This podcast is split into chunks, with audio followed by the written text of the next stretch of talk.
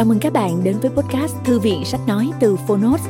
Ở podcast này, chúng tôi chia sẻ phần mở đầu và chương mục của những sách nói bán chạy thuộc nhiều lĩnh vực khác nhau được đội ngũ của Phonos chọn lọc.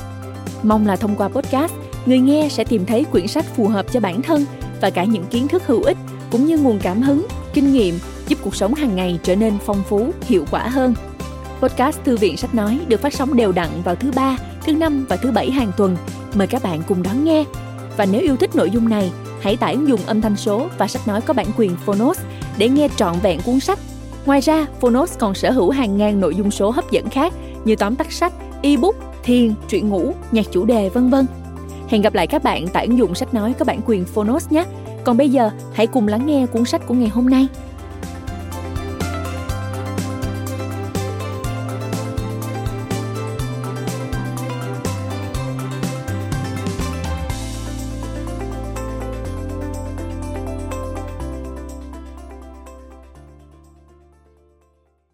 Bạn đang nghe từ Phonos. Einstein, cuộc đời và vũ trụ. Tác giả Walter Isaacson. Người dịch Vũ Minh Tân.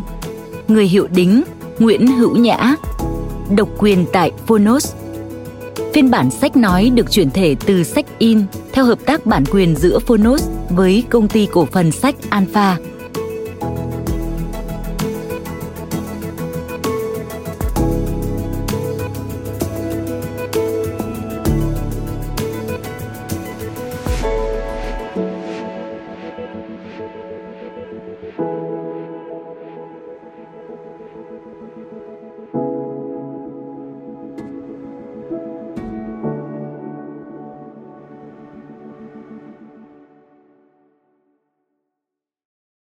Chương 1 Người lướt cùng tia sáng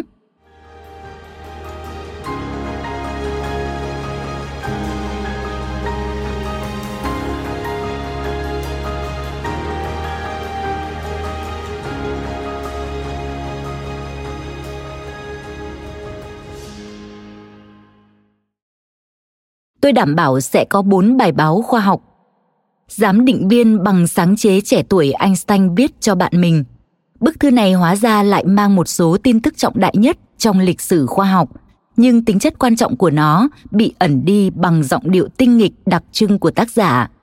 Rõ ràng là ngay trước đó, ông đã gọi bạn mình là cá voi ướp lạnh và xin lỗi vì viết một bức thư huyên thuyên không đáng bận tâm. Chỉ khi tìm được thời gian để mô tả những bài báo mà mình đã viết trong thời gian rảnh, ông mới cho thấy dấu hiệu nào đó là ông đã cảm nhận được tầm quan trọng của chúng. Ông giải thích, bài báo đầu tiên bàn về bức xạ và các tính chất năng lượng của ánh sáng và có tính cách mạng rất cao. Đúng vậy, nó mang tính cách mạng. Nó lập luận rằng ánh sáng không chỉ có thể được xem như là sóng mà còn như là một dòng các hạt li ti được gọi là lượng tử. Những hệ quả vốn cuối cùng sẽ nảy sinh từ lý thuyết này một vũ trụ không có tính nhân quả chặt chẽ hay tính tất định đã ám ảnh ông đến cuối đời. Bài báo thứ hai viết về sự xác định kích thước thật của nguyên tử. Mặc dù chính sự tồn tại của nguyên tử vẫn gây nhiều tranh cãi, nhưng nó lại là thứ đơn giản nhất trong các bài báo. Đó là lý do ông đã chọn nó là phần an toàn nhất cho nỗ lực mới nhất xin làm luận án tiến sĩ. Lúc đó ông đang trong quá trình là một cuộc cách mạng cho ngành vật lý, nhưng ông liên tiếp bấp phải khó khăn trong nỗ lực tìm được một công việc học thuật hoặc thậm chí lấy bằng tiến sĩ. Những gì mà ông hy vọng có thể giúp mình thăng tiến từ nhân viên kiểm định bậc 3 lên nhân viên kiểm định bậc 2 tại cục cấp bằng sáng chế. Bài báo thứ ba giải thích chuyển động hỗn loạn của các hạt vi mô trong chất lỏng bằng cách sử dụng phân tích thống kê cho va chạm ngẫu nhiên. Qua đó đã chứng minh được rằng nguyên tử và phân tử thật sự tồn tại. Bài báo thứ tư giờ mới chỉ là một bản phác thảo thô. Nó đề cập tới điện động lực học của vật chuyển động khi điều chỉnh lý thuyết về không gian và thời gian. Đấy, điều đó chắc chắn còn hơn cả nói huyên thuyên, thuần túy dựa trên thí nghiệm tưởng tượng được thực hiện trong đầu ông chứ không phải trong phòng thí nghiệm. ông đã quyết định gạt bỏ khái niệm về thời gian và không gian tuyệt đối của Newton. Sau này, nó được biết đến với cái tên thuyết tương đối hẹp. Điều ông không nói với bạn mình vì khi đó ông chưa nhận ra là ông sẽ viết bài báo thứ năm cũng trong năm đó, một bài bổ sung ngắn cho bài báo thứ tư, khẳng định mối liên hệ giữa năng lượng và khối lượng. Từ đây, phương trình nổi tiếng nhất trong vật lý, E bằng m nhân c bình phương đã ra đời. Khi nhìn lại thế kỷ sẽ được nhớ đến vì sẵn sàng phá bỏ những mối liên hệ của vật lý học cổ điển và hướng tới một kỷ nguyên luôn tìm cách nuôi dưỡng tính sáng tạo cần thiết cho sự đổi mới khoa học. Ta sẽ thấy một nhân vật nổi bật như là biểu tượng hàng đầu trong thời đại của chúng ta. Một người tị nạn, tốt bụng, phải chạy trốn áp bức, mái tóc xù như vầng hào quang, đôi mắt sáng long lanh, lòng nhân ái dễ mến và trí tuệ xuất chúng. Những điều đó làm gương mặt của ông trở thành một biểu tượng và làm tên ông trở thành một từ đồng nghĩa với thiên tài. Albert Einstein là một người thợ khóa được phú cho trí tưởng tượng tuyệt vời và được dẫn dắt bởi niềm tin vào sự hài hòa trong tạo phẩm của tự nhiên. Câu chuyện hấp dẫn về ông một bằng chứng cho sự kết nối giữa tính sáng tạo và sự tự do, phản ánh những thành tựu và những náo động của kỷ nguyên hiện đại. Giờ đây, khi những tư liệu lưu trữ của einstein đã được công khai hoàn toàn, ta có thể khám phá khía cạnh riêng tư, tính cách không chịu theo lề thói, bản năng nổi loạn, tính tò mò, những niềm đam mê và thái độ bàng quan của ông đã hòa quyện với khía cạnh chính trị và khía cạnh khoa học trong ông như thế nào. Hiểu người đàn ông này giúp ta hiểu ngọn nguồn khoa học trong ông và ngược lại. Tính cách, trí tưởng tượng và thiên tài sáng tạo, tất cả liên quan với nhau như là những thành phần của một trường thống nhất nào đó. Mặc dù có tiếng là người lạnh lùng, nhưng thực ra ông là người nồng nhiệt trong nghiên cứu khoa học lẫn trong đời tư. Ở đại học ông yêu say đắm thiếu nữ duy nhất trong lớp vật lý của mình. Một người serbia nghiêm túc với mái tóc sẫm màu, tên là mileva maric họ có một người con gái lúc chưa kết hôn. Sau đó họ cưới nhau và có thêm hai người con trai. Bà là người lắng nghe các ý tưởng khoa học của ông và giúp kiểm tra phần toán học trong các bài báo. Thế nhưng, mối quan hệ của họ cuối cùng đã đổ vỡ. Einstein đưa ra một thỏa thuận ông nói một ngày nào đó mình sẽ được trao giải nobel nếu bà chấp nhận ly dị thì ông sẽ chuyển toàn bộ số tiền thưởng đó cho bà bà suy nghĩ một tuần rồi đồng ý vì các thuyết của ông quá đỗi cấp tiến nên phải sau 17 năm kể từ khi có nhiều ý tưởng kỳ diệu ở cục cấp bằng sáng chế, ông mới được trao giải thưởng này. Đến lúc đó, bà mới nhận được tiền từ ông. Cuộc đời và công trình của Einstein phản ánh sự đổ vỡ của những xác tín xã hội và luân lý đạo đức tuyệt đối trong không khí của chủ nghĩa hiện đại đầu thế kỷ 20. Sự nổi loạn đầy tính sáng tạo lan tỏa khắp nơi như là Picasso, Joyce, Freud, Stravinsky, Schoenberg và nhiều người khác đang phá bỏ những mối liên hệ truyền thống. Tiếp thêm vào bầu không khí này là quan niệm về vũ trụ, theo đó thời gian và không gian và các tính chất của các hạt dường như dựa trên những thay đổi thất thường của các quan sát. Nói thêm, Pablo Ruiz Picasso, sinh năm 1881, mất năm 1973, là họa sĩ và nhà điêu khắc người Tây Ban Nha. Ông cùng với George Brecht là hai người sáng lập trường phái lập thể trong hội họa và điêu khắc. Ông được xem là một trong 10 họa sĩ vĩ đại nhất thế kỷ 20. James Augustine Aloysius Joyce, sinh năm 1882, mất năm 1941, là nhà văn và nhà thơ biệt xứ Ireland, được đánh giá là một trong những nhà văn có tầm ảnh hưởng nhất thế kỷ 20. Igor Fyodorovich Javinsky sinh năm 1882, mất năm 1971, là nhà soạn nhạc người Nga, một trong những nhà soạn nhạc có tầm ảnh hưởng nhất thế kỷ 20.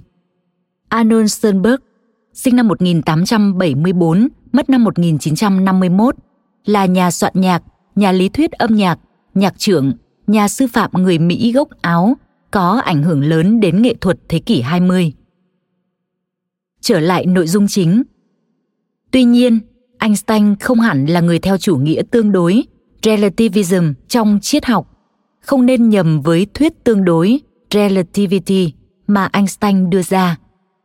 Mặc dù nhiều người cho rằng ông thuộc nhóm này, trong đó có một số người mà thái độ coi thường ông có lẫn chủ nghĩa bài do thái. Bên dưới tất cả các lý thuyết của ông, bao gồm cả thuyết tương đối, là cuộc tìm kiếm những cái bất biến, cái chắc chắn và cái tuyệt đối. Einstein cảm thấy có một thực tại hài hòa làm nền tảng cho các quy luật của vũ trụ và mục đích của khoa học là khám phá ra nó. Ông bắt đầu cuộc tìm kiếm của mình năm 1895 khi 16 tuổi và đã hình dung sẽ thế nào khi lướt cùng tia sáng. Năm diệu kỳ của ông đến sau đó 10 năm, như trong bức thư trên đã mô tả, nó đã đặt nền móng cho hai bước tiến vĩ đại của vật lý thế kỷ 20, thuyết tương đối và lý thuyết lượng tử. Năm 1915, một thập kỷ sau, ông mới có được thành tựu lớn nhất của mình về tự nhiên, đó là thuyết tương đối rộng, một trong những lý thuyết đẹp đẽ nhất trong toàn bộ nền khoa học. Cũng như với thuyết tương đối hẹp, tư duy của ông đã phát triển qua các thí nghiệm tưởng tượng. Ông đã phỏng đoán một trong các thí nghiệm này khi tưởng tượng mình đứng trong một thang máy đóng kín đang tăng tốc trong không gian. Ta không thể phân biệt những hiệu ứng mà ta cảm thấy với trải nghiệm khi có trọng lực. Ông giả thiết rằng lực hấp dẫn là biểu hiện vênh méo của không gian và thời gian, và ông đưa ra các phương trình mô tả bằng cách nào động học của độ cong ấy lại là kết quả của sự tác động qua lại giữa vật chất, chuyển động và năng lượng ta cũng có thể mô tả nó bằng một thí nghiệm tưởng tượng khác hãy hình dung sẽ thế nào nếu ta lăn một quả bóng bowling lên mặt phẳng hai chiều của một tấm bạt lò xo, rồi sau đó lăn tiếp vài quả bia. Những quả bia này di chuyển về phía quả bóng bowling không phải là vì quả bóng bowling tác động một lực hút bí ẩn nào đó, mà là vì nó đã làm trũng tấm vải bạt.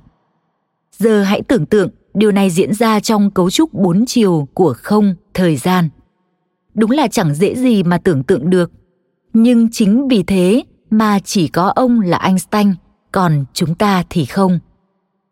Một thập kỷ sau đó, năm 1925, là cột mốc đánh dấu nửa sự nghiệp của Einstein và cũng là một bước ngoặt của ông. Cuộc cách mạng lượng tử mà ông góp phần tạo nên đang biến thành một môn cơ học mới dựa trên xác suất và tính bất định. Ông có những đóng góp vĩ đại cuối cùng cho cơ học lượng tử trong năm đó, nhưng đồng thời ông cũng bắt đầu phản đối nó. Ông dành ba thập kỷ sau đó, cuối cùng viết nguệch ngoạc một số phương trình khi nằm trên giường bệnh vào năm 1955, kiên quyết phê phán những gì ông cho là tính không đầy đủ của cơ học lượng tử, đồng thời cố gắng gộp nó vào một lý thuyết trường thống nhất. Suốt 30 năm là một nhà cách mạng, cũng như 30 năm tiếp theo là người chống đối, trước sau như một. Einstein vẫn tự nguyện là một người cô độc vui tươi thanh thản, thấy dễ chịu khi không phải theo lề thói, là người độc lập trong tư duy einstein được dẫn dắt bởi một trí tưởng tượng vốn thoát khỏi các giới hạn của hiểu biết thông thường. Ông là một kiểu người kỳ cục một kẻ nổi loạn đáng kính và ông được hướng dẫn bởi một đức tin mà ông chấp nhận một cách nhẹ nhàng với đôi mắt sáng lấp lánh vào một thượng đế không chơi trò xúc sắc bằng việc cho phép mọi thứ diễn ra một cách ngẫu nhiên. Thiên hướng không theo lề lối của einstein cũng thể hiện rõ nét trong nhân cách và quan điểm chính trị của ông. Mặc dù ông tán thành các lý tưởng xã hội chủ nghĩa, song bản thân ông lại là người theo chủ nghĩa cá nhân, đến độ khó lòng cảm thấy thoải mái với sự kiểm soát quá mức của nhà nước hay hình thức tập trung quyền lực. Bản năng bất phục tùng của ông rất đắc dụng khi ông là một nhà khoa học trẻ khiến ông dị ứng với chủ nghĩa dân tộc chủ nghĩa quân việt và bất cứ điều gì thể hiện tâm tính đám đông. Cho đến khi hitler khiến ông phải sửa lại hoàn cảnh địa chính trị của mình bản chất ông vẫn là người yêu chuộng hòa bình phản đối chiến tranh. Câu chuyện của ông bao trùm miền rộng lớn của nền khoa học hiện đại, từ cái vô cùng bé đến cái vô hạn, từ hiện tượng phát ra photon tới sự giãn nở của vũ trụ. Một thế kỷ sau những thành tựu vĩ đại của ông, chúng ta vẫn sống trong vũ trụ của Einstein, một vũ trụ được xác định trên thang đo vĩ mô bằng thuyết tương đối và trên thang đo vi mô bằng cơ học lượng tử. Mặc dù vẫn làm ta hoang mang, song đã chứng tỏ được sức sống lâu bền. Có thể thấy dấu ấn của ông trong khắp các công nghệ ngày nay. Pin quang điện và laser, năng lượng hạt nhân và sợi quang, du hành vũ trụ, và thậm chí các chất bán dẫn cũng đều được giải thích từ các lý thuyết của ông. Ông đã ký tên vào bức thư gửi Tổng thống Franklin Roosevelt nhằm cảnh báo khả năng chế tạo ra bom nguyên tử, và những bức thư về phương trình nổi tiếng của ông liên hệ năng lượng với khối lượng vẫn hiện ra trong tâm trí chúng ta khi chúng ta mường tượng đám mây hình nấm. Einstein bắt đầu nổi tiếng khi các phép đo được thực hiện trong lần nhật thực năm 1919 chứng thực dự đoán của ông về việc lực hấp dẫn, bẻ cong ánh sáng thế nào, trùng hợp và góp phần dẫn đến sự ra đời của thời kỳ mới, làm người nổi tiếng. Ông trở thành một siêu sao mới của giới làm khoa học, một biểu tượng nhân văn, một trong những gương mặt nổi tiếng nhất hành tinh. Công chúng suy nghĩ một cách nghiêm túc để cố gắng hiểu các lý thuyết của ông, xếp ông vào hàng thiên tài và phong cho ông là một vị thánh ở ngoài đời. Nếu ông không có mái tóc dù gây kích động mạnh mẽ, trông chẳng khác gì một vòng hào quang và đôi mắt tinh anh, liệu ông có trở thành hiện thân nổi bật của khoa học hay không? Giả sử như trong một thí nghiệm tưởng tượng, rằng ông trông giống một max planck hoặc một niels bohr nào đó liệu ông có còn ở trong quỹ đạo nổi tiếng của họ, của một thiên tài khoa học thuần túy không? Hay ông vẫn bước vào ngôi đền thờ các danh nhân, nơi có aristotle galileo và newton? Tôi tin sẽ là trường hợp thứ hai. Công trình của ông mang dấu ấn cá nhân cao, một dấu hiệu giúp người ta có thể dễ dàng nhận ra nó là của ông, như một tác phẩm của picasso được dễ dàng nhận ra là của picasso. Ông thể hiện nhiều tưởng tượng và nhận thức được những nguyên lý vĩ đại thông qua các thí nghiệm tưởng tượng. Thay vì bằng những phép quy nạp có phương pháp dựa trên dữ liệu thực nghiệm. Các lý thuyết được sinh ra từ đó đôi khi gây sững sờ, bí ẩn và phản trực quan, nhưng chúng chứa đựng những ý niệm có thể thu hút trí tưởng tượng của giới bình dân. Tính tương đối của không gian và thời gian e bằng m nhân c bình phương, sự bẻ cong tia sáng và sự bẻ cong không gian. Lòng nhân ái giản đơn ở ông cũng góp thêm vào hào quang của ông. Tính vững chắc trong con người ông được điều hòa phần nào bởi tính khiêm nhường, xuất phát từ sự nể sợ tự nhiên. Ông có thể thờ ơ và xa cách với những người gần gũi ông, nhưng đối với nhân loại nói chung, ông luôn nhân từ một cách chân thành, với lòng chắc ẩn dịu dàng thế nhưng bên cạnh sức hấp dẫn công chúng và vẻ ngoài dễ gần einstein cũng trở thành biểu tượng cho quan điểm rằng vật lý hiện đại là thứ gì đó mà người bình thường không thể hiểu được là địa hạt của các chuyên gia sống như các thầy tu theo lời của giáo sư Dudley Hertzbach ở Đại học Harvard.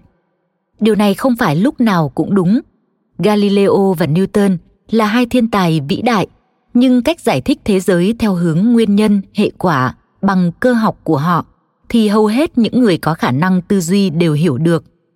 Trong thế kỷ 18 của Benjamin Franklin và thế kỷ 19 của Thomas Edison, một người có học thức có thể thấy quen thuộc với khoa học ở mức nào đó thậm chí có thể thử làm khoa học như một kẻ nghiệp dư.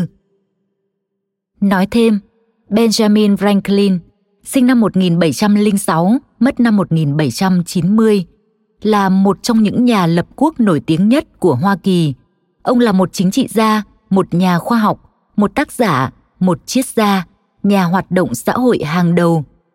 Trong lĩnh vực khoa học, ông là gương mặt nổi tiếng của vật lý vì những khám phá của ông về điện học ví dụ như các khám phá về hiện tượng sấm, sét, cột thu lôi. Thomas Alva Edison, sinh năm 1847, mất năm 1931, là nhà phát minh, thương nhân người Mỹ. Ông đã phát minh rất nhiều thiết bị có ảnh hưởng lớn tới cuộc sống trong thế kỷ 20. Trở lại nội dung chính. Với những nhu cầu mà thế kỷ 21 đặt ra, cảm thức đại chúng cho các nỗ lực khoa học, nếu có thể, rất nên được khôi phục. Điều này không có nghĩa là tất cả những ai theo chuyên ngành văn học đều phải học một khóa vật lý giản lược hay luật sư khối doanh nghiệp nào cũng phải biết cơ học lượng tử. Đúng hơn, nó có nghĩa là việc nhận thức và trân trọng các phương pháp khoa học là một tài sản hữu ích đối với toàn thể những công dân có trách nhiệm. Điều mà khoa học cho chúng ta thấy một cách rất có ý nghĩa là mối tương quan giữa chứng cứ thực tế và những lý thuyết tổng quát như được minh họa rất rõ qua cuộc đời của Einstein. Ngoài ra, biết quý trọng những vinh quang khoa học là đức tính đáng quý, dẫn đến một xã hội tốt đẹp. Nó giúp chúng ta vẫn giữ được khả năng ngạc nhiên như trẻ thơ đối với những điều bình thường, như quả táo rơi hay thang máy vốn là đặc trưng ở Einstein và các nhà vật lý lý thuyết vĩ đại khác. Chính vì thế mà tìm hiểu Einstein là việc đáng làm. Khoa học thật cao quý và lý thú và cuộc theo đuổi khoa học là một sứ mệnh đầy sức hút chẳng khác nào một cuộc phiêu lưu của những anh hùng. Trong những năm tháng cuối đời của Einstein, có lần Sở Giáo dục tiểu bang New York đã hỏi ông rằng các trường học nên chú trọng điều gì? Ông trả lời, khi dạy sử nên bàn luận kỹ về những nhân vật mang lại lợi ích cho nhân loại qua sự độc lập của tính cách và phán đoán. Einstein thích hợp với phạm trù đó. Một lúc nào đó khi toán học và khoa học nhận được sự chú trọng mới khi đối mặt với cạnh tranh toàn cầu. Chúng ta cũng nên chú ý tới phần còn lại trong câu trả lời của einstein. Ông nói, những phản biện của học sinh nên được đón nhận trên tinh thần thân thiện. Việc tích lũy kiến thức từ sách vở không được khiến tính độc lập của học sinh bị mất đi. Lợi thế cạnh tranh của một xã hội không đến từ việc nhà trường dạy phép tính nhân và bảng tuần hoàn tốt thế nào, mà từ việc họ kích thích trí tưởng tượng và tính sáng tạo giỏi ra sao? Tôi cho rằng chìa khóa cho tài năng xuất chúng của einstein và những bài học của cuộc đời ông nằm ở đây. Khi còn đi học, ông chưa bao giờ giỏi học thuộc lòng. Sau này khi là một nhà lý thuyết, thành công của ông không đến từ năng lực xử lý của trí óc, mà đến từ trí tưởng tượng và tính sáng tạo. Ông có thể xây dựng những phương trình phức tạp, nhưng quan trọng hơn, ông biết rằng toán học là ngôn ngữ mà tự nhiên dùng để mô tả những kỳ quan của mình.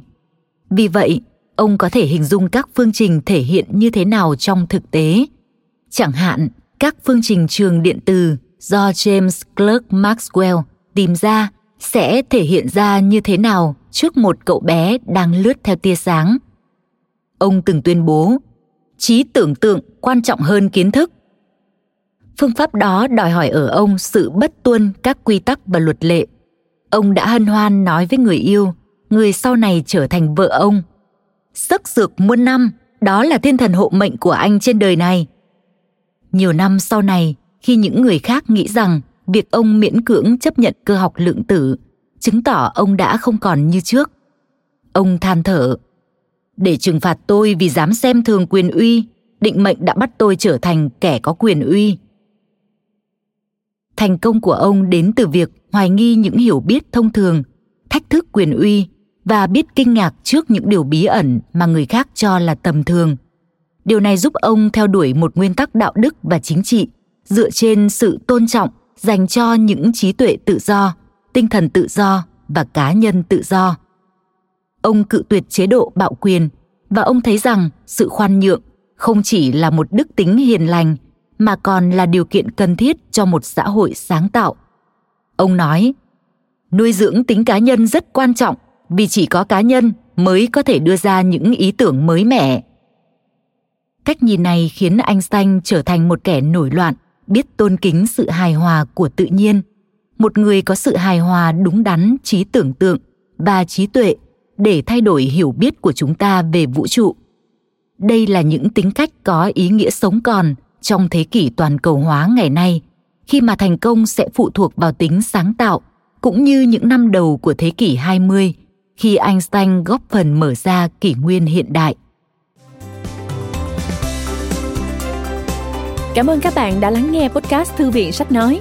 Podcast này được sản xuất bởi Phonos, ứng dụng sách nói có bản quyền và âm thanh số dành cho người Việt. Hẹn gặp lại ở những tập tiếp theo.